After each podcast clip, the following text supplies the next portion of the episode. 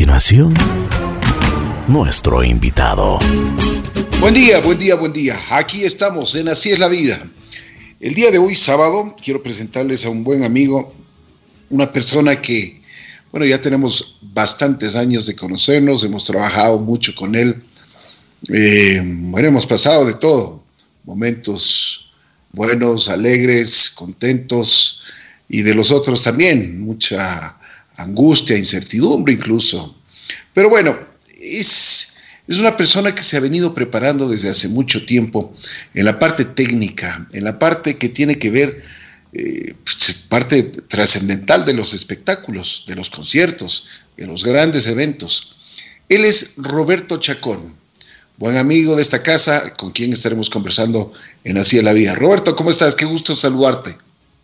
Eh, muy buenos días, mi querido Ricky, y muy buenos días a todas las, las, personas que nos están escuchando en este momento. ¿Cómo te ha ido, mi querido Roberto? ¿Bien? Bien, bien, siempre positivo. Eh, pese a todas las adversidades en este momento que estamos pasando, pues todos los ecuatorianos y a nivel mundial, pero hay que seguir con el ánimo muy arriba. Así es, así es. Bueno, vamos a contar un poquito tu historia, historia de vida, cómo, cómo llegaste a, manejar grandes, grandes eventos, grandes conciertos. Pero vamos desde el principio. ¿Dónde naces? ¿Cuántos años tienes? ¿Cuántos miembros eran de tu familia? Eh, a ver, yo soy nacido y criado en Santo Domingo de los Colorados, provincia Sáchila. Eh, tengo exactamente 48 años ya. ¿Cuántos? 48 años. Ya. Sí, sí.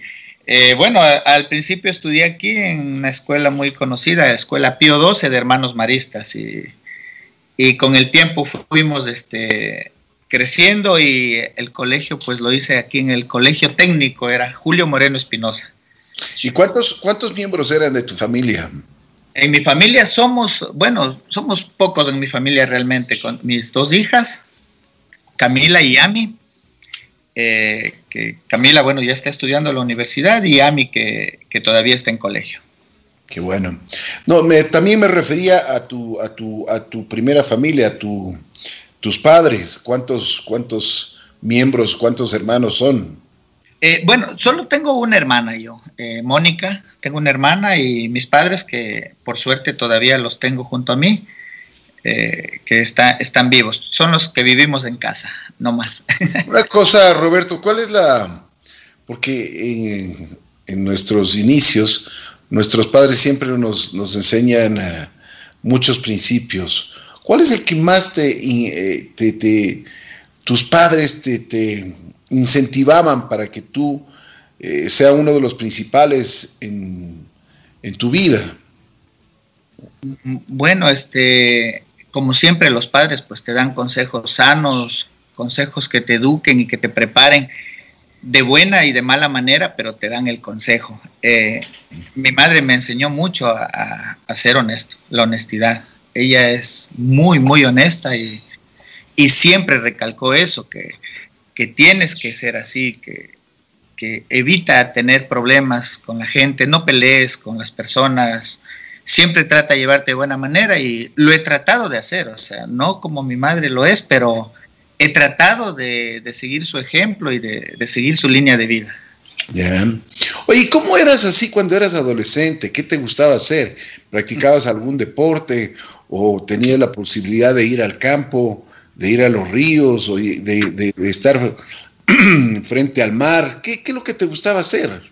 Wow, de todo un poco. A ver, eh, cuando yo era pequeño, pues aquí en el barrio donde vivo ahora, no había casas a mi costado izquierdo, era, eran fincas.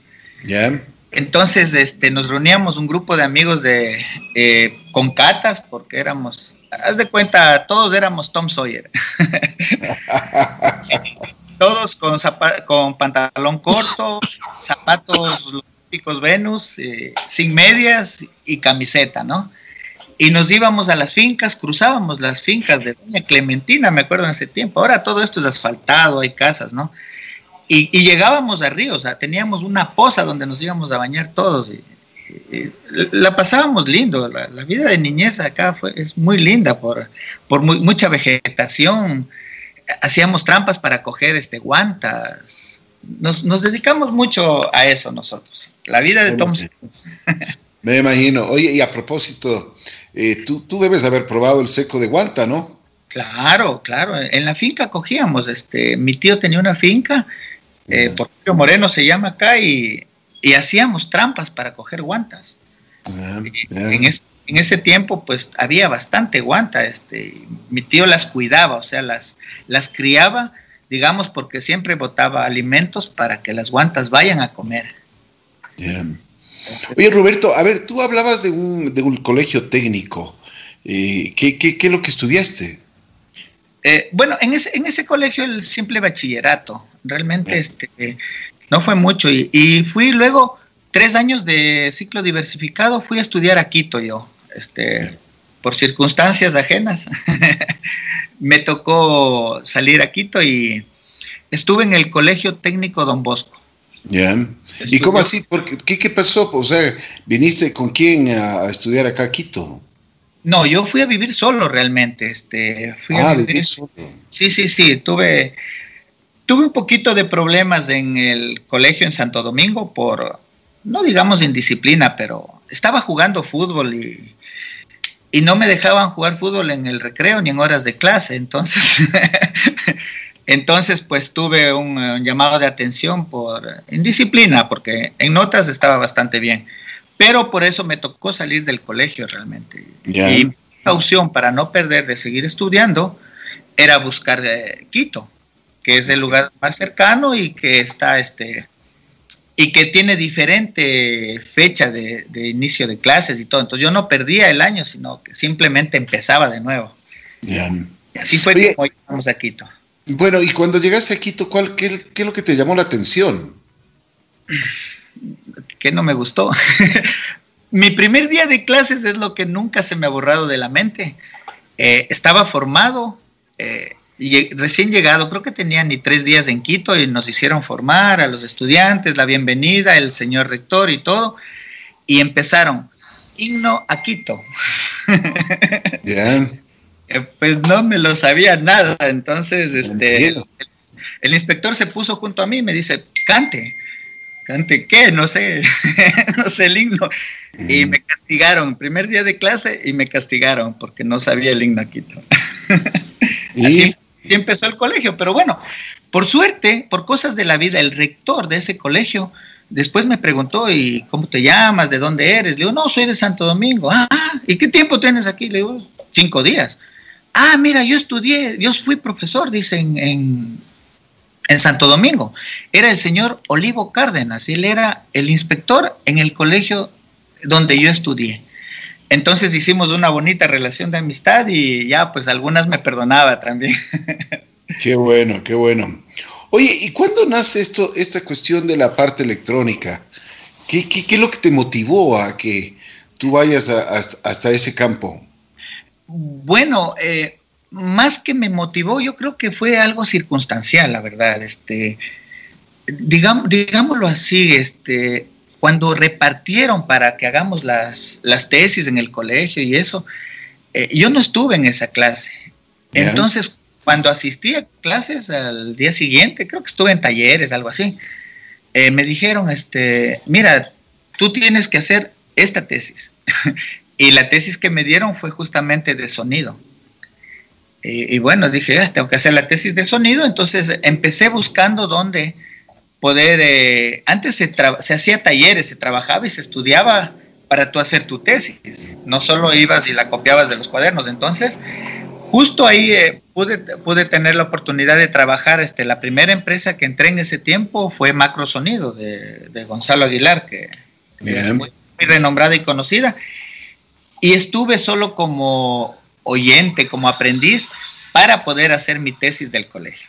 Ya, ¿y qué tal te, qué tal, qué, qué tal te fue? ¿Qué tal te trataron? ¿Qué aprendiste? Bueno, bueno en, en, ese tiempo empecé como bodeguero, lo diría yo, porque no sabía hacer nada, ¿no? Pero fui aprendiendo poco a poco, fui conociendo los equipos, me fui interesando más. Después me mandaron de, era ayudante de DJ, cuidado que ese nombre era muy importante, sino quién llevaba los whiskies al DJ.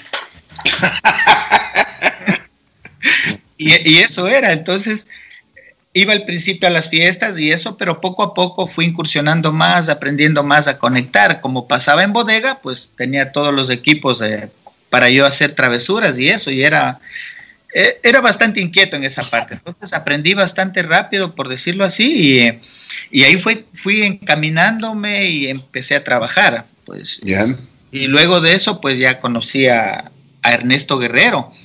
él tenía una empresa de audio, se llamaba Ecosonido.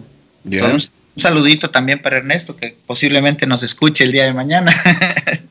padre, padre para ti, ¿no? Un padre en muchísimos sentidos. Sí, él me ayudó mucho. Él, él bueno, él, él, me, él me inició, digamos, formalmente, porque me encaminó, mira, no, tú, tú tienes que hacer esto, tú, eres, tú vas a ser el técnico de audio de la empresa y tú vas a ser el técnico. En ese tiempo empecé a ser técnico de audio de, del grupo Pueblo Nuevo. Ya. Eh, hice con ellos este, varias giras este, por el exterior, o fuimos a, Cuba, fuimos a Estados Unidos, a varias ciudades. Entonces fue como que me encausó más fuerte en esto que, me empezó a gustar y, me gustó y lo cogí con mucho cariño y, seguí de lleno, que es, es como, como se pudo ampliar en este mundo tan grande que es del audio, ¿no? Claro, claro, por supuesto. Y, dime una cosa, ya, pero entonces ya, si, ibas a las giras, ya, ya no eras el simple, el simple, la persona que cargaba los, las cajas, o, pero ya sabías conectarlo, ya sabías, ya sabías mucho más de audio. Eh, sí, sí, por suerte, este, tuve la oportunidad también de, de hacer un par de cursos justamente estando con Ernesto. Los hice en Estados Unidos, fui a varias ferias este, de audio en Estados Unidos. Entonces me involucré rápidamente en el mundo de, los conciertos, con los artistas. Conocí a muchos eh, artistas internacionales en ese tiempo que, que me encaminaban, decían, no, si esto es, esto es chévere, mira, estudia. Me acuerdo de Juan Carlos Yepes, un gran amigo que me ayudó muchísimo también. Él era el técnico de audio de Franco de Vita, de Carlos Vives. Y él, él me invitó a trabajar en una empresa en Estados Unidos. Yo fui a trabajar a esa empresa con él. En ese tiempo era USA Sound Reforcement. Estoy hablando por los años 2000. y, y, me fue bastante bien, la verdad. Me fue bastante bien allá, pero, pero me regresé porque yo sigo siendo de Santo Domingo. no hay nada que hacer que la tierra... Ah, le llama a uno, ¿no? Eh, sí, la cabra tira al monte. Así es, así es. Bueno, síguenos contando. Entonces, después, ¿qué, pasa en tu vida, en tu vida profesional? Bueno, yo seguí, este, yo seguí involucrándome más, mucho más. Después ya era técnico de monitores de Pueblo Nuevo, que era al principio. Luego este, también trabajé con el grupo Transas, eh, que hice muchas giras también por Estados Unidos. Viajamos muchas veces con Douglas, eh, con Troy. Eh, hicimos hicimos este, un, un, buen grupo de trabajo para estar junto a Cristian Castro, me acuerdo en esa gira, Obi Bermúdez y Cabas. Hicimos por muchísimas ciudades de Estados Unidos, o sea, ya no recuerdo tantas, pero San Diego, Laredo, en Los Ángeles, estuvimos en Nueva York, pero muchísimos shows que trabajé en ese tiempo con, con tranzas. Luego, o, luego, o no luego, sino que simultáneamente también este, me, me pidieron que les ayude a trabajar a Crux Encarnar. Entonces fui, fui varios años técnico de audio también de Crux Encarnar. Y con ellos también hice varias giras. De esas experiencias, ¿qué, cuál, ¿cuáles fueron los resultados, Roberto? Bueno, de, artistas nacionales, pues, eh, que yo tengo una, anécdota que siempre me gusta contarlo, porque eso, eso no es parte del, show, no es parte de, de, los equipos, de que se te quemó algo o pasó algo. Yo recuerdo que sí, trabajaba simultáneamente con Crux en Carnegie y con Pueblo Nuevo. Y me acuerdo, viajábamos en una van porque así nos tocaba viajar, teníamos shows de ciudad a ciudad, entonces íbamos en una van todos conversando, yo iba con Ernesto, ¿no? y, Ernesto y el grupo pues me estaban molestando, me dice, sí, tú que trabajas con, los Cruz en Carnal, esos muchachos son este, un poco filáticos, me dice así. Entonces no, ¿qué les pasa? Le digo, si los cruzan carnales son súper chéveres, yo me llevo con todos muy bien, con, con Sergio, con el hermano, con Dani, con todos, ¿no? Con Sebastián. Yo me llevo muy bien, son muy buena gente. Entonces me molesta, ah, sí, sí, tú les defiendes mucho. Yo le digo, no, le digo, si ustedes también los defiendo cuando ellos dicen que ustedes son chumaditos.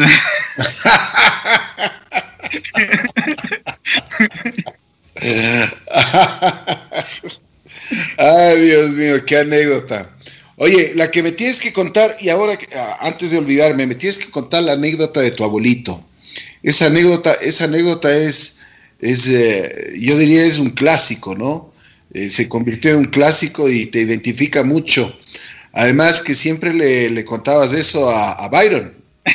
sí, bueno, yo lo molestaba mucho a nuestro amigo Byron, pero eh, es que era, una frase que mi abuelito decía siempre como consejos. Él no te daba consejos, él te daba sugerencias de, la vida. Me crié mucho con mi abuelito, entonces él, él cuando había la oportunidad siempre me daba un consejito. uno de esos, este, no creo que te le he contado este, pero, pero ya que estamos aquí, pues te lo voy a comentar. Él, él me dice, este, ¿tienes novia? Me dice. Yo le digo, no, le digo, no, ese tiempo yo era el rey del Nintendo, ¿para qué voy a tener novia?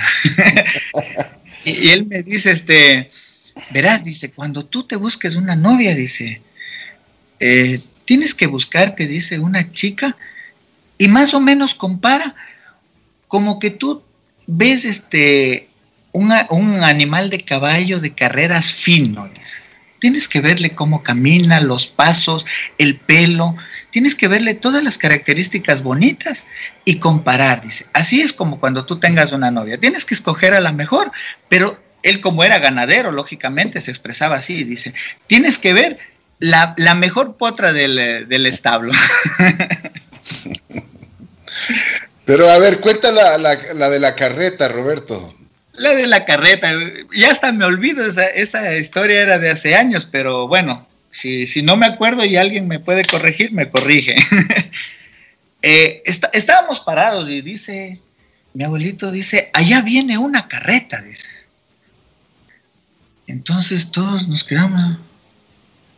Dice, no, no, no la, no la vemos. Dice, así dice, pero esta carreta viene vacía, viene vacía. ¿Y por qué, abuelito? ¿Por qué dice que viene vacía? Dice, porque hace mucho ruido. eso, eso tú te referías siempre, me acuerdo, a las personas que hablaban mucho, ¿no? Sí, sí, sí. Cuando alguien hablaba mucho, exageraba en los comentarios. Eh, por decir pan, decía, este pan es de trigo con cebada y qué sé yo. Les gustaba exagerar muchísimo, entonces yo les contaba la historia de la carreta. Así es. Oye, bueno, y aparte, aparte de Cruz en y, Pueblo Nuevo y todos los, ¿qué, más comienzas a hacer? ¿Cómo te, vas desarrollando? Bueno, eh, mientras trabajaba con ellos un poco, esto creo que es año 2006, no estoy seguro, no, no he revisado bien mis, mis apoya memorias, pero tengo la gran oportunidad de trabajar en top shows. Sí, aquí fue donde te agradezco muchísimo, Ricky, tu apoyo, tu confianza. Te lo digo directamente como amigo y que pusiste las manos al fuego por mí. O sea, tuvimos momentos tan difíciles y que tú me apoyaste a ojos cerrados. Y empecé a trabajar en, top shows contigo. Eh, empezamos con eventos grandes. Me acuerdo que, que nos graduamos, creo fue con Chayán, ¿no? Así es.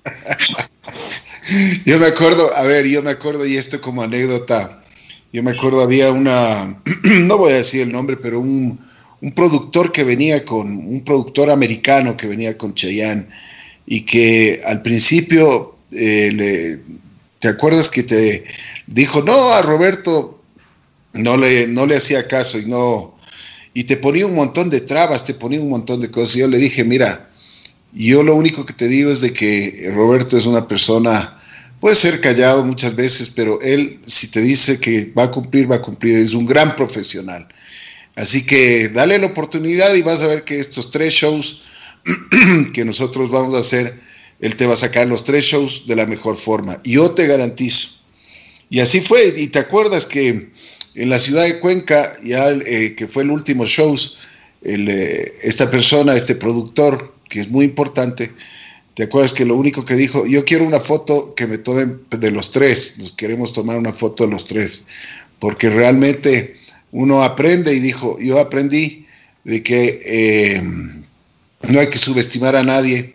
Y Roberto, yo al principio no tenía confianza, y, tú te la jugaste, me dijo a mí, tú te la jugaste.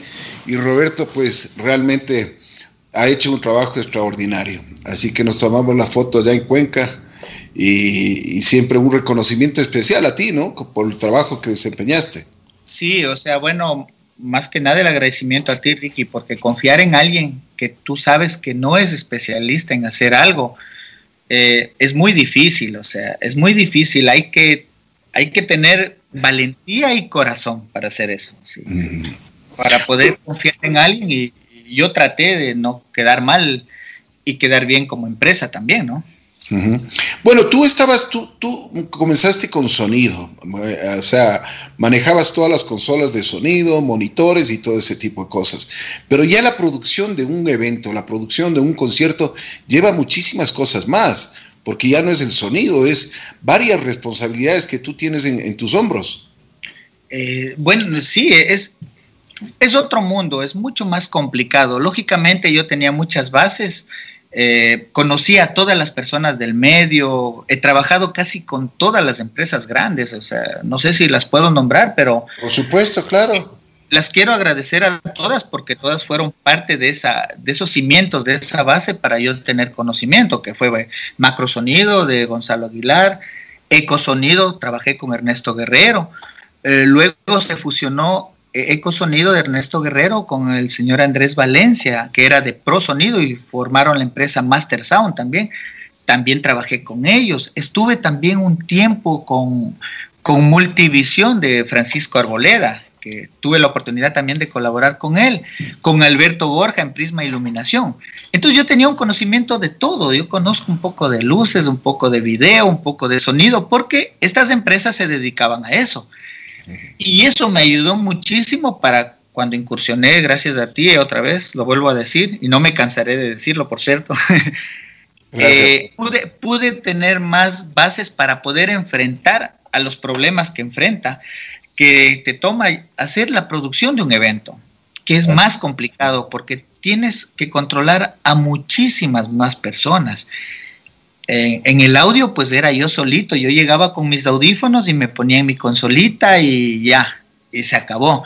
Acá no, tenía que controlar a todos, a los camiones, a los bodegueros que lleven las llaves, que carguen los camiones, que traigan los equipos que se necesita para, para cada show, que es diferente siempre para cada show, para los requerimientos de los artistas nunca son los mismos. parece mentira, parece que fuera tan sencillo, pero sí es un poco complicado poder coordinar con todos ellos.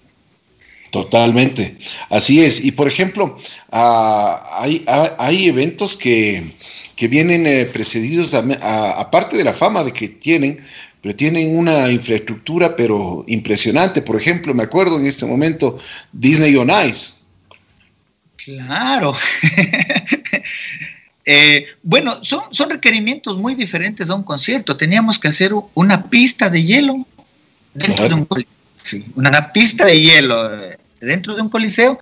Bueno, tocó alquilar generadores muy grandes de capacidades que no utilizamos en un concierto normal. Entonces fue, fue algo diferente, fue, pero es divertido también. Después cuando termina el show es divertido de, todo lo, lo, que haces en los conciertos, de todas las cosas buenas y malas que te pasan, porque hay de todo, ¿no? Al final lo tomas con cariño y es, es divertido. Es divertido terminar un show con la alegría de la misión cumplida, todos satisfechos, todos felices y, eso es lo que te llena, yo creo que eso, eso es lo más importante, o sea, que uno como profesional eh, te sientes con la satisfacción de que, bueno, lo logramos y lo logramos porque no es que yo trabajo solo, o sea, a, mis espaldas hemos podido contabilizar que yo he trabajado con unas 150, 200 personas según el evento que sea, ¿no?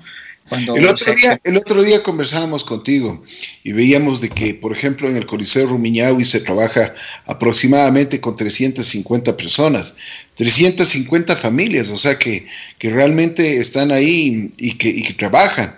Hacer un estadio, por ejemplo, estás hablando de mil personas, ¿no? Es, realmente fuerte, ¿no? Sí, o sea, bueno, en mi área trabajaba con menos personas que esa cantidad, pero hay más áreas, por ejemplo, las áreas de logística, las personas que ponen las sillas, tú sigues enumerando las personas que abren las puertas, las personas de, los bares, las personas de la publicidad, los empresarios, que es la parte fundamental del evento o sea, va sumando, tú vas sumando cinco personas de esto, 10 de esto, 20 de esto. Necesitamos, por ejemplo, 100, 100 personas de Stage Hands que nos ayuden a, transportar los equipos a mano, los camiones, los choferes, y cada uno con sus familias. Entonces, por ejemplo, ahora que está paralizado este, eh, todo nuestro trabajo es, muy triste porque hay muchísimas familias que han dejado de percibir un sueldo, que han dejado de percibir este, sus alimentos. Y, da mucha pena, da mucha pena, y no poder trabajar en lo que sabemos hacer, en lo que queremos hacer y que nos gusta hacer. Así es. Así es. Roberto, por ejemplo, has tenido conciertos eh, que, que realmente han sido muy sufridos. La, típica palabra o la típica frase que, se escucha muchas veces es, no hay show. ah, entonces no hay show, ya, no hay show. Esa es la típica, esa es la típica cuando vienen así empresarios, no, no empresarios, sino productores que te quieren hacer asustar y que simplemente te dicen y te repiten esa frase varias veces. Por ejemplo, yo, yo me acuerdo un, un concierto que tuvimos muy sufrido y que el público no, no sabe, y sí sería bueno de que contemos este tipo de cosas, para que el público conozca qué está detrás de un concierto. Me acuerdo cuando hicimos Luis Miguel aquí en Quito, Quito y Guayaquil, y teníamos ya 15 mil personas por entrar a las 5 de la tarde, y, y se había puesto absolutamente todos los requerimientos que ellos tenían tú te acordarás. Y el momento, los momentos, en el, eh, hubo una sobrecarga de voltaje y se quemaron unos reguladores, digamos, que se... Que, pero sin embargo, ellos se pusieron en una, en una posición de que no querían hacer el show. ¿Te acordarás? Sí, claro que me voy a acordar. Sí, justamente fue en el Coliseo Rumiñahui ya se habían hecho las pruebas de sonido, estaban los equipos listos para el show, ya eh, se habían ido a cambiar los técnicos, regresaron los técnicos al sitio, el público estaba en el coliseo ya, este. O sea, pero afuera del coliseo, porque no nos, no nos permitieron. pero cuando llegaron ellos a prender sus equipos de nuevo, ya para probarlos para, para hacer el show, en ese momento se les quemó a ellos un regulador de voltaje. Y ellos dijeron, no, sin eso no hacemos el show. Había alternativas, se podía hacer sin eso el show. O sea, era, era un riesgo, pero que muchas veces se lo debe tomar. Y nosotros les decíamos, no, hagámoslo así. No, sin regulador no hay show. Y me acuerdo que ahí nos ayudaron, este, eh, yo llamé a, un amigo, a David, que trabaja en una empresa de audio acá en, en Ecuador, y le hicimos abrir este, el local. Así es. Y a mí le dije, ñaño, tenemos que abrir ese local y me tienes que dar un regulador. Después lo arreglamos. Y tuvieron la gentileza de, ir a abrir la bodega y entregarme un, regulador de voltaje. Y llegamos con el regulador así, pero como, como llega, como llega Speedy González y, y lo instalamos en cuestión de segundos, prendió él sus equipos, vio que estaba todo bien el voltaje y en ese momento recién nos dijo, ok, ok, dice, bueno, ya, vamos a hacer el show. A las siete y media de la noche cuando... Claro. El público estaba desesperado, ¿no? En la hora que las papas queman.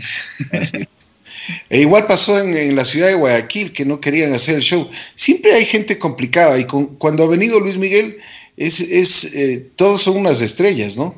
Eh, hay muchos que son unas estrellas, pero, pero por ejemplo, yo, yo lo entiendo desde, desde mi punto de vista, porque también he trabajado en, en shows en el exterior he estado en conciertos allá y he estado también eh, cómo se vive allá un show. Entonces, eh, para darte una idea, para el show de Chayán acá en Ecuador, nosotros trabajamos entre audio, video y luces aproximadamente con unos 15 proveedores, porque no todos tienen lo que necesitamos para el show. Así es. Nuestro país, este, no lo digo lamentablemente, o sea, es nuestra realidad. Y así tenemos que hacer nosotros los shows, con nuestra realidad. Pero ellos, por ejemplo, yo estuve en el concierto el año anterior que, fuimos a, ver el concierto de Chayán justamente antes de hacer el show acá en Ecuador. Y, me di cuenta lo fácil que es hacer un concierto allá. Porque estábamos en la reunión y dice, oye, se quemó una luz. Entonces él dice, no, llámalo a Rolo. Ok. Oye, se quemó esto, llámalo a Rolo. Le digo, ¿con cuántos proveedores trabajas? Este, a ver, con uno. Claro. Ellos contratan una empresa que tiene todo, tiene todo. O sea, en luces tenían 250 máquinas de una misma clase. En audio tenían tres sistemas de audio diferentes. consolas tenían 20 consolas. O sea, es, una locura. Entonces, ellos están allá más preparados, eh, digamos, técnicamente, técnicamente, porque porque en personas nosotros estamos igual de capacitados que ellos. Iguales, acá hay muy buenos técnicos en Ecuador y que hacen muy bien su trabajo y muchas veces les enseñan cosas a los de afuera. Eso es lo que te iba a preguntar, Roberto. ¿Cómo está la infraestructura técnica en nuestro país para un concierto? Se tiene que traer, eh, ya, ya estamos, ya, ¿tú crees que ha crecido mucho nuestra industria? Sí, sí, sí. Últimamente ha madurado muchísimo la industria. Eh, hay más empresas que, que se han arriesgado y han decidido en invertir para tener equipos de, alta gama y de última tecnología. entonces, este, estamos mucho mejor que antes, mucho mejor. Antes los equipos que nosotros ofrecíamos para un concierto ni siquiera nos aceptaban, Ricky. ni siquiera decían, decían, ¿qué es eso? Nos decían. Era muy difícil de trabajar así porque ellos estaban acostumbrados a tener muy buenos equipos y nosotros teníamos que ir acoplándonos, ir atrás, tratando de conseguir lo más que se pueda para un show. Pero ahora, acá en Ecuador, ya hay buenas empresas que han invertido, que tienen buenos equipos. Eh, no es una sola, no es una sola que ha invertido, pero ya se ha reducido el número de proveedores, digamos, para hacer un evento. Y, se ha mejorado la calidad de los equipos, los técnicos ahora están más capacitados, eh, gracias yo, yo creo que todo esto se lo debe mucho al Internet, porque se han autoeducado muchísimos técnicos, otros se han preparado también en universidades. Antes ni siquiera existían universidades para estudiar audio, ahora ya lo hay. Entonces eso ha ayudado a que estemos mucho mejor de lo que estamos antes y se pueda ver mejores espectáculos que antes en Ecuador. Oye Roberto, ¿cuántos, cuántos eventos, eh, conciertos has hecho tú en, en tu vida hasta ahora? ¡Wow! Qué pregunta. Eh, bueno, he, trabajado básicamente con casi todos los, shows grandes. He estado con Alejandro Sanz, Alejandro Fernández, Chayán, con Maná, con Arjona, Metallica, Guns N' Roses entre los que me acuerdo en este momento, que son de los shows grandes que se ha hecho en estadios, que se ha hecho giras completas, y shows más pequeños de todo tipo, ¿no? Con artistas más pequeños, digamos, por su capacidad de público, no por como artistas que son. Eh, Mocedades, qué sé yo, Raúl Di Blasio, y, muchísimos, muchísimos artistas más que, que, la verdad se me van de la memoria. Joaquín Sabina, un gran artista, Serrat, hemos trabajado en, shows grandes como Todas las Voces Todas, donde, donde se hizo festivales aquí en Ecuador que habían muchísimos artistas. Es por eso que te pregunto más o menos cuántos, cuántos eventos, conciertos tú tienes a tu haber, porque te has, hecho prácticamente todos los, todos los eventos que han, venido acá al Ecuador, los grandes y los pequeños también han estado de una u otra forma, eh, directa o indirectamente, has estado ligado a ellos. Eh, sí, muchas veces como productor, muchas veces como asistente de producción también, porque hay ocasiones que me han contratado productores de afuera para que yo sea el asistente de ellos aquí en Ecuador. Eh, Por ejemplo, ¿cómo fue tu experiencia con, con Metallica, con Guns N' Roses? bueno, con, con Guns eh, me recuerdo que no teníamos las luces necesarias en el país. Y esa ocasión tuve un viaje, me fui con, mi papi, como tú le dices, con Ernesto. Viajamos al Perú a contratar las luces para el show acá en Ecuador. Las trajimos por tierra, por contenedor, porque si no, ellos decían que no hay show si no había esas luces. Entonces, este... ¿Cuántas, cuántas luces eh, fueron? ¿Cuántas, ¿Cuántas luces inteligentes trajeron? Eh, no trajimos muchas, trajimos como 100, como un contenedor, pero también este, tú dices, tú dices, no trajimos muchos, somos, son 100. Lo que pasa es que el público más o menos tiene que darse cuenta y tiene que saber más o menos los montos de, las, de, las, de, las, de la cantidad de equipo que se necesita, porque, por ejemplo, hay muchas veces que se utilizan 300 luces inteligentes y de las otras tanto, o sea, además que por ejemplo, los, los techos tienen que ser certificados porque ningún artista está dispuesto, ningún productor está dispuesto a que su artista esté bajo un techo que, no esté certificado y que no cumpla con los requisitos, por ejemplo, en, lo que es el pesaje.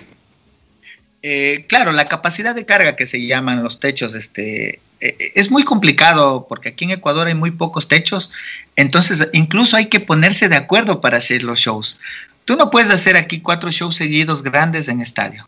No puedes, porque no tienes la infraestructura. Eh, o sea, tenemos que decir cómo son las cosas. Tenemos dos, tres techos grandes, pero ya cuatro ya no llegamos, por ejemplo. En otros países sí lo hacen, hacen ocho, diez shows seguidos y, tienen la infraestructura. Pero, pero bueno, son gajes del oficio, digamos. Eh, lo que antes nos exigían mucho era la altura. Eh, la altura de los, de los escenarios tenían que medir 16 metros, por ejemplo, y nosotros teníamos antes, ¿no? 10 metros de alto. Pero ¿cómo van a trabajar con 10 metros? Eh, que no han hecho shows. no, sí hemos hecho, pero esto es lo que tenemos, 10 metros de altura. Y luego fuimos creciendo, eh, llegó otro techo más grande, entonces ya hemos podido llegar a esos requerimientos que antes eran inaccesibles para nosotros. O sea, no había manera de nosotros poder eh, cumplir con los requerimientos técnicos de, este tipo de artistas, de Metallica, de, de de Shakira. Oh, de Shakira, me acordé. Eh, yo, yo, recuerdo, tengo una anécdota de Shakira que, que, siempre, siempre lo cuento, me gusta contar porque fue cuando Shakira inició en su carrera. Eh, no estoy seguro el año, pero puede ser 95, 96, no estoy seguro. Sí. Eh, cuando inició Shakira y vino a hacer un show en el Coliseo Rumiñahui, y ellos no trajeron un técnico de monitores, digamos, y yo era el que, el que operé como técnico de monitores. Entonces, en la prueba de sonido estaba Shakira y, me llama, eh, Roberto, ven. Entonces yo me acerqué y ella me habló al oído. Entonces, bueno, no pasó nada, le dije, ok, está todo bien, y regresé a mi consola. No pasó ni un minuto y que se me acercaron todos mis amigos. Ay, cuéntanos, cuéntanos, ¿qué te dijo Shakira? No, hermanos, le dije, eso no se puede contar. me dice, no, pero no, tienes que decirnos qué te dijo. No, no, no, no, no. Eso sí no les voy a contar. Y hasta el día de hoy no he contado. Pero no, es nada malo, pero... Yo, iba a pensar, yo, yo, estaba pensando lo que te dijo, pero eso no es radiable. Algún momento te lo digo personalmente. pero bueno, qué anécdotas. Oye, también hemos pasado de las malas. Una vez se cayó una pantalla y casi tenemos un problema con, bueno, lastimosamente se cayó esa pantalla y hubo un problema con uno de los técnicos que incluso eh, tuvo una rotura de la pierna. Se le cayó en la, se le cayó en la, en la pierna. Sí, sí, sí, un caso muy lamentable. Eh, justamente estaban, estábamos el día anterior del show, era, ¿no? Así se estaba instalando la pantalla y lamentablemente la estructura en la que estaba puesta, pues ya tenía sus años de uso y su fatiga y, sufrió, sufrió la ruptura. y la pantalla, bueno, por por suerte lo digo yo, no, no es ninguna suerte eso, no, no, no me malinterpreten, pero por suerte la pantalla cayó primero en el escenario y al arrimarse la pantalla al piso, eh, golpeó en la pierna de un chico que, sufrió la fractura. Eh, fue, fue muy doloroso, muy lamentable. Llegó la ambulancia, llegaron todos los técnicos, querían ver la posibilidad de eliminar la pantalla para el show, de cancelar el show, pero por suerte conseguimos otra pantalla en ese momento. Así se, puso, se puso a instalar toda la noche trabajando y al otro día el show estuvo. Pero fue... ¿cuál, ha sido, el show? ¿Cuál ha sido el show más sufrido que tú has tenido?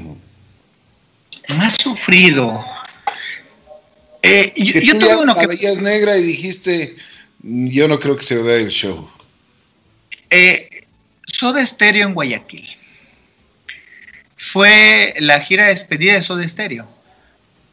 el reencuentro, el eh, reencuentro de Soda Stereo. No, ellos lo llamaron despedida. Sí, sí, sí. Eh, entonces, en ese show fue, creo que el año 2007, no, no, no estoy muy... Siempre ya me pierdo con, con, los shows y las fechas, pero más o menos era el 2007.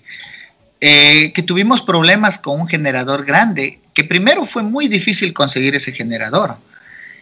Y el generador se apagó.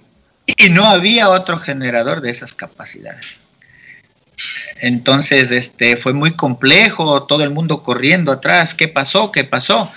Y, bueno, en eso sí, por ejemplo, a mí me felicitó el, en ese tiempo el que estaba de productor, me dijo, Robert dice, todo el mundo está aquí corriendo como loco de un lado para el otro. Y tú estás sentado tranquilo y dices, ¿qué estás haciendo? Yo le digo, ah, estoy haciendo llamadas para traer otro generador. Y el resto yo no sé por qué están corriendo, le dije. y conseguimos otro generador. Eh, y llegó después y por suerte también teníamos otros generadores de capacidad más pequeña que eran de backup, pero que los usamos para ese show. Y se dio el show. Pero la vi muy, muy negra, porque conseguir cosas tan grandes en poco tiempo, eso sí es estrés. Oye, y una cosa, lo, que, mm, lo que eh, el público se pregunta, ¿tú les ves a los artistas? ¿Tienes participación con ellos? ¿O simplemente los artistas llegan a sus camerinos y, tú estás por otro lado, no, no, tienes ningún contacto con ellos, simplemente estás en contacto con el productor? Eh, bueno, yo en contacto directo estoy con el productor de ellos y con todos sus técnicos. Con ellos tengo contacto directo. Peleo, negocio, converso con ellos, llego a acuerdos, todo el tiempo. Y el artista es, muy poca comunicación que tengo con ellos. Eh, no tengo, no tengo, digamos, cómo movilizarme del lugar donde se da el show, porque llegamos todos temprano y nos vamos últimos. El artista llega, lógicamente, a hacer su prueba de sonido, está un momento, saluda un poco a los chicos y se va.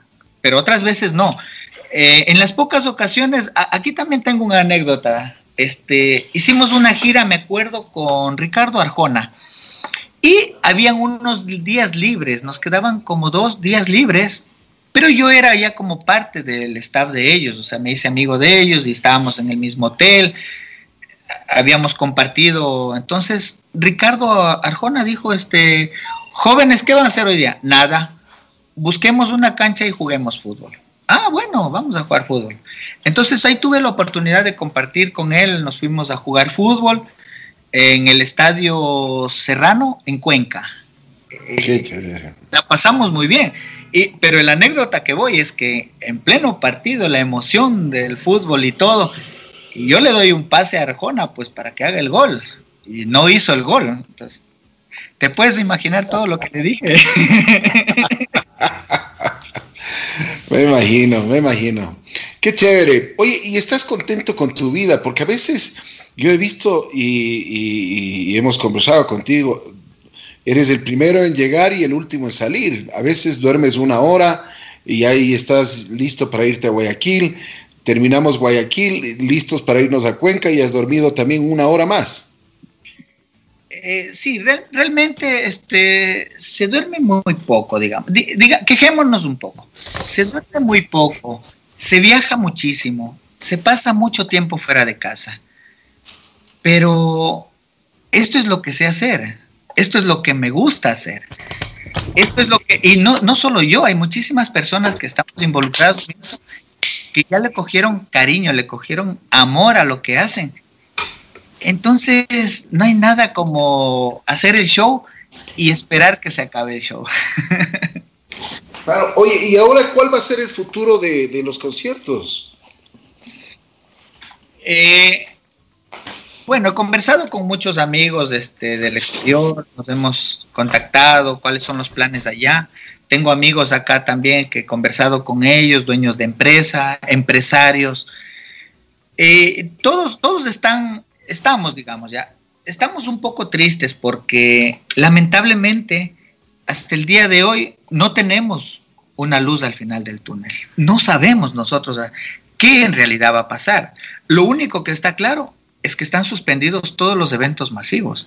Entonces hemos dejado de trabajar, de hacer lo que queremos, lo que nos gusta, y esto, esto sí lo hablo en nombre de todos, o sea que, que en realidad estamos desempleados, desempleados y, y, no por voluntad propia, no porque queremos.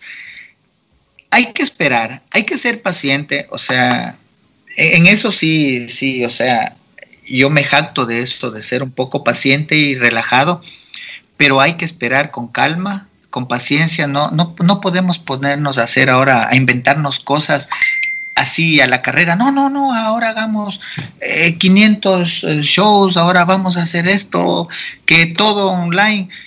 De pronto puede funcionar, pero, pero no es la manera adecuada porque muchas personas ya dejan de trabajar por el simple hecho de hacer shows online. Entonces, dejamos a muchas personas de que lleven su alimento a sus casas y, de que puedan ellos también subsistir. Entonces, no lo veo como que ese es el camino correcto, por todas las personas que conozco y que tenemos atrás, ¿no? Mm.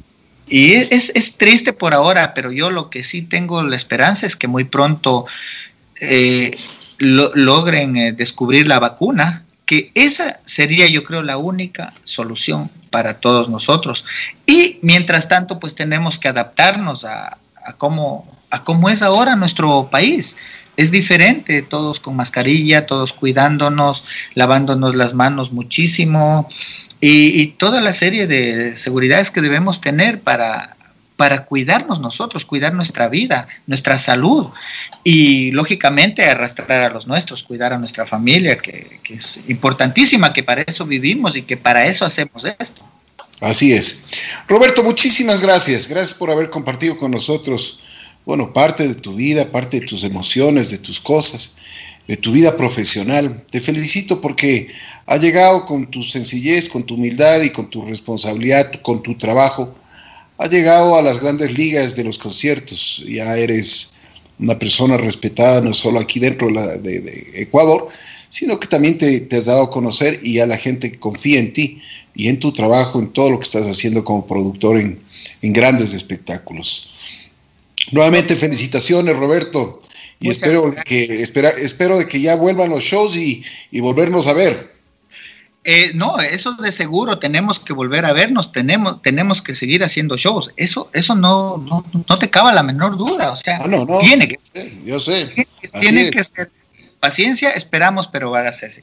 Ricky, yo te quiero robar un minutito de tiempo porque quiero, quiero agradecer este, a mis amigos del barrio de Liberación Popular que, que hemos estado hasta ahora, desde que teníamos seis años y hasta la semana anterior todavía estábamos conversando.